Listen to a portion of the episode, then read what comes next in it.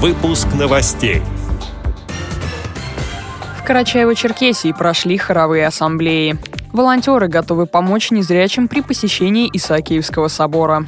Ты увидишь, ты услышишь, ты почувствуешь. Архангелогородцы с нарушением зрения стали героями учебного художественного фильма. В Дагестане состоялся республиканский инклюзивный турнир под дзюдо с участием детей с инвалидностью по зрению. Далее об этом подробнее в студии Дарьи Ефремова. Здравствуйте.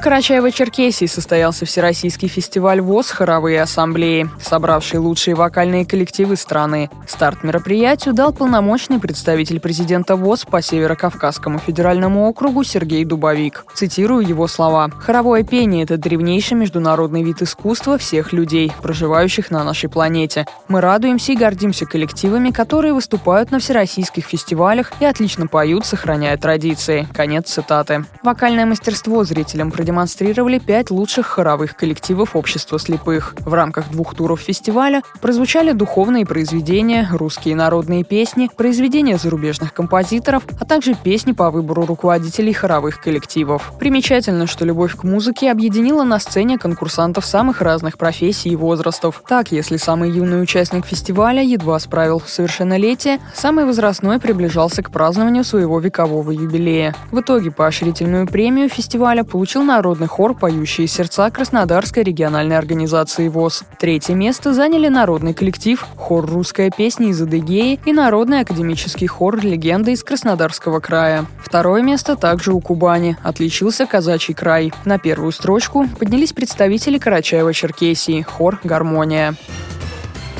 В музее-памятнике Исаакиевский собор состоялось первое занятие с волонтерами сопровождения инвалидов по зрению. Это первый шаг в реализации договора «Подари надежду» между музеем и библиотекой для слепых и слабовидящих. Сотрудники читальни занимаются общей подготовкой добровольцев, а музейные работники рассказывают об особенностях маршрута. В этот раз волонтеры изучили маршрут от ощущений к чувствам, а особенно активные получили практику сопровождения инвалидов по зрению от храма до ближайшей станции метро. Напомним, в Исаакиевском соборе в храме Спаса на Крови открыты маршруты для незрячих и слабовидящих людей. Их особенность в том, что есть аудиогид, который ведет человека от точки к точке. Также предоставляется сопровождающий, который может встретить встретить посетителя у станции метро или на остановке общественного транспорта, довести до музея, сопроводить внутри.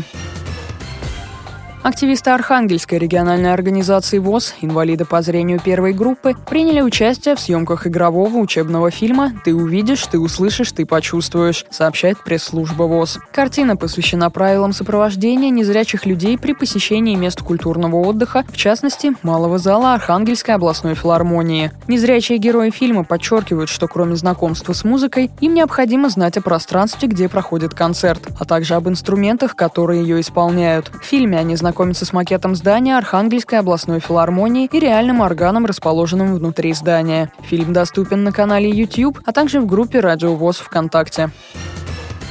Новости спорта. В дагестанском Избербаше прошел инклюзивный турнир по дзюдо с участием детей с нарушением зрения. В нем приняли участие школьники от 8 до 17 лет в пяти весовых категориях у мальчиков и у девочек. Одним из главных подарков для юных дзюдоистов стало появление на татами олимпийского чемпиона Абдулрашида Садулаева. В 2016 году на играх в Рио-де-Жанейро этот борец взял золото в категории до 86 килограммов. Дети получили возможность сфотографироваться с ним и лично задать ему несколько несколько вопросов, в том числе узнать о его коронных приемах. Абдул-Рашид Садулаев отметил значимость проведения подобных мероприятий для детей с инвалидностью и без, а также пожелал всем здоровья, благополучия, побед в спорте и в жизни. Все призеры были награждены дипломами, медалями, а также денежными призами, сообщает общественный корреспондент Радио ВОЗ Хайбула Магомедов. Эти и другие новости вы можете найти на сайте Радио ВОЗ. Мы будем рады рассказать о событиях в вашем регионе. Пишите нам по адресу новости собака радио радиовоз.ру. Всего доброго и до встречи!